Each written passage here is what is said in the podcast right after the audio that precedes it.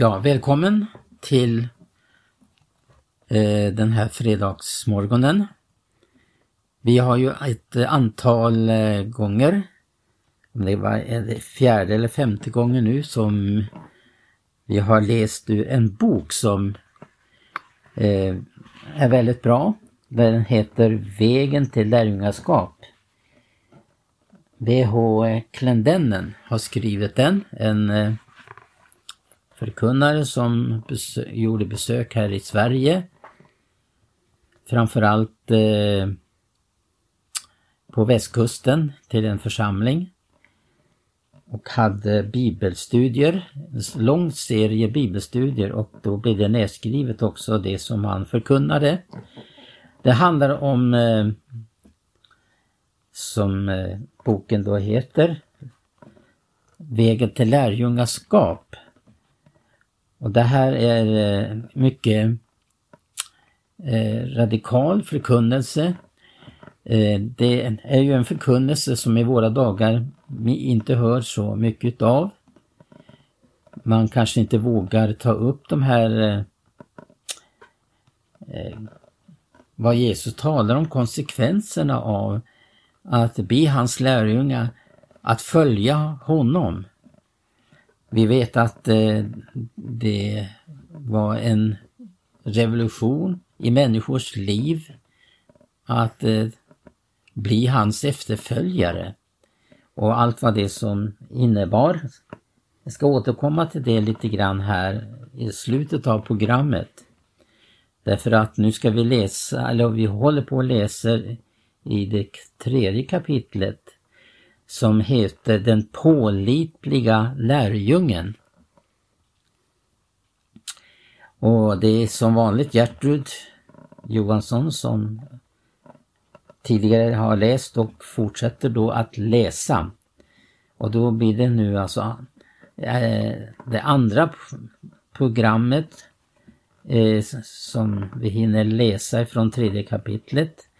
Nu kommer vi att eh, läsa Eh, den eh, senare delen utav kapitel 3. Så varsågod. Ja, jag fortsätter där. Det står så här. Ja, första gången jag läste Bibeln fick jag ett starkt intryck av den allra första raden i Första Moseboken. I begynnelsen skapade Gud. Jag förstod att om jag kunde acceptera denna sanning skulle jag också kunna tro på allt det andra också. En man frågade mig en gång om jag verkligen trodde på att en val hade slukat Jona. Jag svarade ja visst, jag skulle ha trott det även om det hade stått i den här boken att Jonas svalde valen. I begynnelsen skapade Gud. Jag tror på Gud, alltså tror jag vad han säger. Det står om dem som levde före syndafloden att alla deras tankar och avsikter ständigt var alltigenom onda. De gav upphov till en sådan värld. Allting fortplantar sig efter sin art. Se på världens filmer och reklambudskap. De är märkligt infiltrerade av en demonisk, förfallen värld med stark inriktning på sex. Tankelivet är ont och ger upphov till en värld av samma slag. Lika säkert som att dina arvsanlag avgör vilken färg du har på ögonen. Lika säkert är det att de idéer du accepterar och tror på avgör vem du är. Du är överlåten åt det du tror på. Kommunister är överlåtna åt kommunismen. Buddister är överlåtna åt buddhismen. Vi är överlåtna åt det vi tror på och det är vi trofasta mot. Du kanske tillhör en församling, men om du inte är överlåten till Jesus Kristus så är du inte en troende. Om du tror på Kristus tror du på hans församling och stöder den. Om du kan stanna hemma och titta på TV en kväll när församlingen försöker att vinna din ort för Kristus, då är du inte en troende. Det finns sådana som blir mer upprymda över ett politiskt massmöte än över en väckelse. Vi är överlåtna till det vi tror på. Pålitlighet är något jag väljer, jag väljer antingen pålitlighet eller opålitlighet. Pålitlighet är inte en andens frukt. Att du är frälst betyder inte nödvändigtvis att du är pålitlig. Lika lite som att du är gift garanterar din trohet mot din make eller maka. Det behövs något annat. Vi behöver tillåta den vilja som var Jesu drivkraft att vara vår drivkraft. Pålitlighet visar sig i handling. Jag bestämmer hur jag handlar. Psykiatern säger till dig att du handlar som du gör på grund av något som hänt dig tidigare i livet. Dina föräldrar behandlade dig fel. Detta är inte sant. Du handlar som du gör på grund av att det är det du vill. Du överlåter dig till det du vill vara överlåten till. Det du är styrs av vad du vill och din vilja styrs av din överlåtelse eller brist på överlåtelse. Paulus sa, Kristi kärlek driver oss. Han hade lika många frestelser som alla andra. Han var inte gift, men Kristi kärlek bevarade honom trofast. Kärlek styrde Paulus liv. Kärleken till Kristus får oss att handla rätt i varje situation hela tiden, oavsett var vi är och om någon vet om det eller inte. Kärleken till Kristus styrde Paulus vilja. Jag har varit gift med samma kvinna i 51 år. Jag har aldrig varit otrogen. Jag älskade henne när jag fann henne vid 18 års ålder, men det går inte att jämföra med hur jag älskar henne nu efter 51 år. Om du älskar Jesus är du trogen mot honom. Det spelar ingen roll vad det än kostar. Om du är hans lärjunge och älskar honom kommer du att vara trofast mot honom. O, hur detta behöver predikas idag. Om församlingen nu skulle be sig igenom och få en ny erfarenhet av Gud skulle de flesta tacka Gud för att Jesus inte kom tillbaka förra veckan. Vi lurar oss själva att tro att vi är närmare Gud än vi verkligen är. Men när den helige Ande genomsöker våra hjärtan och vi får se områden där vi varit trolösa, så förstår vi att annat blivit för viktigt för oss. Kärleken kommer att svalna hos de flesta. Det finns de som läser detta som minns en tid när de aldrig missade något av församlingens bönemöten. Nu kan de inte ens komma till en kvällssamling i veckan. Kärleken till det andliga finns inte längre. Vi har förlorat något. Om någon kommer till mig och inte hatar sin far och sin mor, sin hustru och sina barn, sina bröder och systrar, ja även sitt eget liv, så kan han inte vara min lärjunge. Han använder inte ordet hata i betydelsen att förakta någon, utan han menar att vår kärlek till Kristus behöver vara så brinnande att jämfört med den blir vår kärlek till allt annat som hat. Om en ung man ber sig igenom och Gud kallar honom till Afrika som missionär och hans fru säger Aldrig i livet, jag åker inte dit och du får inte dra med dig barnen till Afrika heller. Den unge mannen måste ändå lyda Gud. Han lämnar sin familj och åker till Afrika. Halva församlingen kommer att säga att han hatar sin familj. Detta är vad skriftstället i Lukas talar om. Många män som Gud kallat att predika lydde aldrig kallelsen, för deras fruar ville inte. Vår och kallelse kan inte ångras. Gud kommer aldrig att acceptera din ursäkt när du skjuter över skulden på någon annan för att du inte lydde. Du måste lyda Gud, inte människor. Det finns inget alternativ. Disciplin är ett sätt att leva. Den är skillnaden mellan en folkhop och en armé. Vi behöver vara pålitliga. Om Gud pekar på dig och säger ”Jag vill att du ska göra det, det eller detta” har du ingen rätt att ifrågasätta det. Friheten har blivit en stötesten. I det militära kan man få en dag ledigt ibland och göra vad man vill. Den sortens frihet har aldrig en kristen. Ditt beslut att vara pålitlig eller inte gäller varje dag av ditt liv. Du kommer att möta frestelser. Det kommer stunder då du genom att tumma bara lite på det du lovat skulle kunna vinna mycket. Du vet att det inte skulle behaga Gud, men du skulle ha stor nytta av det. Du säger, jag kan alltid komma tillbaka.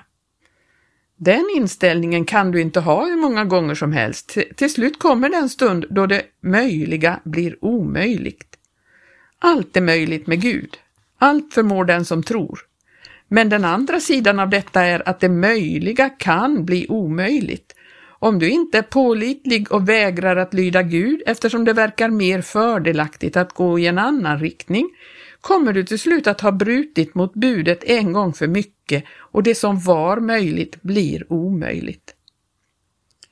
Jag läste en berättelse om en vithövdad havsörn som höll till vid Niagarafallen. Fallen hade varit frusna och isen höll på att smälta. Det var stora isblock i vattenmassorna som skörde ner för fallen. En man stod vid flodstranden och fick se den vithövdade örnen som stod på ett sådant isblock och åt på ett infruset får. Den stora ismassan rörde sig med hög fart mot fallet men örnen var inte orolig, för den visste att den kunde flyga iväg innan isen föll över kanten. När isblocket började falla försökte den stora örnen lyfta, men det gick inte, för klorna hade frusit fast. Den störtade ner och dog därför att den hade stannat för länge på samma fläck. Och fattar beslut som inte är det som Gud vill kommer det till slut en tid när du inte kan välja på annat sätt längre. En dam kom till mig i ett bönemöte och bad om förbön för att själv kunna be. Gud talade till mitt hjärta. Be inte den bönen. När hon kunde be så bad hon inte och nu vill hon be men kan inte. Om du vägrar att lyda Gud, vägrar att tro honom, vägrar att göra det som han säger till dig och hela tiden försummar att vara trofast mot honom, så kommer det en tid när förmågan att tro har försvunnit. Jesus sa, alltså kunde de inte tro. Av en förvaltare krävs det att han visar sig pålitlig. Gud säger inte ”Jag har utvalt dig, jag har frälst dig och det vore bra om du vore pålitlig”. Nej, han säger ”Du är min och det enda jag kräver av dig är att du visar dig varlig. När han sänder dig, vad han än kallar dig till, är detta vad han kräver av dig. Det är inte valfritt utan pålitlighet är vad som krävs. Det är starka ord, men Gud har anförtrott dig himmelens skatter och du behöver visa dig vara pålitlig, för gör du inte det går han förbi dig och finner någon annan som är det. Den synd som inte kan förlåtas är inte någon speciell handling eller gärning, utan ett hjärtas tillstånd, och det gäller lika mycket för kristna som för syndare. En syndare sitter i en gudstjänst och den helige Ande talar till hans hjärta, han funderar men beslutar sig för att inte ta emot och säger nej. Detta nej spelas in i hans eh, hjärna. Nästa gång Gud tar itu med honom är hans första impuls att ge samma svar som förra gången, så han säger nej igen. Till slut har detta nej blivit en del av honom själv och han kan inte säga något annat. Detsamma gäller för den kristne. Gud kallar en man till att gå ut och predika. Han svarar, jag ska göra det, bara barnen har gått ur skolan och huset är betalt. Åren rullar på, almanackorna byts ut, men mannen går aldrig och lyder aldrig. Och till sist kommer det en tid när han inte längre kan lyda. Vi går till kyrkan på söndagen, sjunger sånger och hör ett budskap. Sen går vi hem och struntar i vad vi hört. Vi styrs av våra egna begär. När vi får problem ropar vi till Gud och väntar oss att han ska komma springande till vår hjälp. Vi går till kyrkan och förväntar oss att pastorn ska lägga händerna på oss och uttala att vi är helade. Men hela tiden säger Gud detta till oss. Du har något att göra upp. Lämna din gåva framför altaret. Gå och försona dig med din broder. Betala dina skulder. Gör det jag har sagt åt dig att göra. Kom sedan tillbaka så kommer du att få svar. Om du inte omvänder dig från din trolöshet är dina böner slöseri med tid. Pålitlighet fostras fram. Fostran ger livsmod. Den mest begåvade generation som Amerika någonsin givit upphov till förstördes av droger. Orsaken var att de varit utan fostran och saknade mod att möta livet utan något slags stöd. Föräldrarna lyssnade till doktor Spock som förkunnade att man inte kan tvinga barn att göra rätt och om du tillrättavisar dem kan de få komplex. Resultatet blev att de inte klarade av att möta en värld som vägrade följa deras minsta vink. Andligt sett har ungefär samma sak hänt. Psykologen står i predikstolen och berättar för oss att vårt problem inte är synd utan skuld. Denna lögn som lärs ut som sanning gör att det blir synd om alkoholisten snarare än att han är ansvarig för sina handlingar. Man menar att han är sjuk, inte att han är en syndare. Gud sa, ingen drinkare ska ärva Guds rike. Gud skickar ingen till helvetet för att han är sjuk. För några år sedan deltog jag i ett seminarium för predikanter som anordnades av en psykolog. Det kostade fem dollar att komma in. Jag satt på främsta raden och han började med att säga Ni har betalt för att komma hit så nu kan ni få ställa vilka frågor ni vill. Nästa sak han sa var Problemet med er predikanter är att ni får era åhörare att känna allt för mycket skuld. Jag räckte upp handen. Han sa Har ni en fråga? Ja, svarade jag. Han svarade, men jag har ju knappt börjat. Då förklarade jag för honom, det finns en familj i den församling där jag är pastor som låter sin dotter gå till skolan mer lättklädd än vad jag tillåter min dotter att vara när hon sover. Tror ni att jag låtit dem känna allt för mycket skuld? Jag sa också till psykologen, det finns en del i församlingen som inte är villiga att offra ett öre för världens frälsning. Tror ni att jag låtit dem känna allt för mycket skuld? Nu vet jag er åsikt, svarade han. Av en gudsman krävs det att han predikar Guds ord och att han visar sig vara pålitlig. Människor som hör Guds ord måste leva efter det. För många år sedan lät Gud mig se en syn. Jag hade bett och fastat många dagar och blev fylld av anden. Jag såg en man. Han befann sig i något som såg ut som flytande eld. Han sprang och såg ut som om han hade sprungit i evighet. Ofta stannade han upp och böjde sig ner och drog upp en människa ur den flammande elden. Jag hörde inget. Men det verkade som att han svor till och kastade tillbaka honom i elden igen. Sen fortsatte han och drog upp en annan för att sen slänga ner honom igen. Vad är det jag ser? frågade jag i mitt hjärta. Den helige ande svarade, du ser en man i helvetet. Han letar efter en predikant som ljugit för honom. Det krävs av en människa att hon ska vara pålitlig.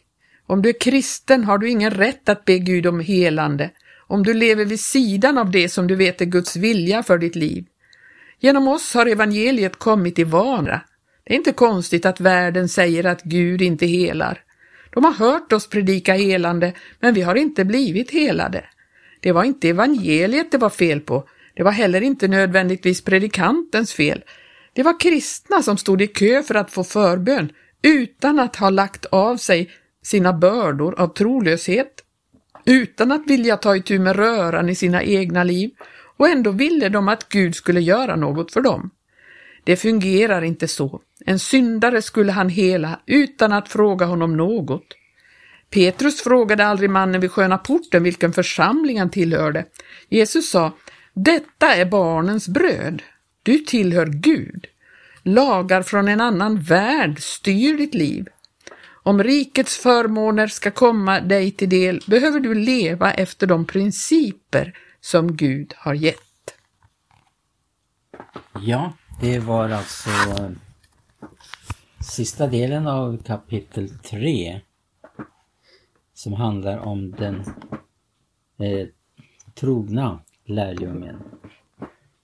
Eller pålitlige lärjungen. Mm.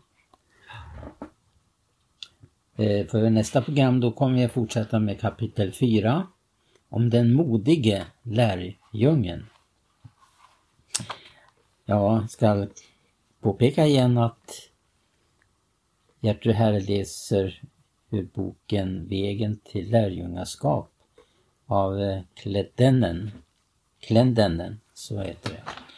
Ja, det finns mycket som har eh, att göra med att bli en verkligen sann Jesu efterföljare, en sann lärjunge. Eh, Jesus säger det att eh, det finns vissa villkor för att bli en sann lärjunge eller man kan överhuvudtaget inte vara hans lärjunge, sa Jesus, om man inte går in på de villkor som Jesus ställer. Det här att Jesus ställer villkor, det har att göra med att eh, då människan till, kallas till frälsning så eh, följer det många ting med som hon måste göra upp med.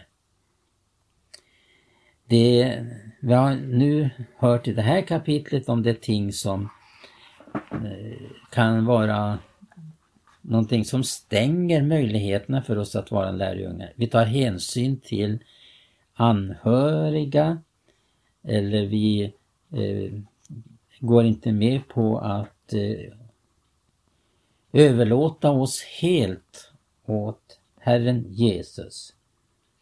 Och det speglar till exempel i Lukas evangelium, det nionde kapitlet, då människor ställs inför detta att eh, bli en lärjunge.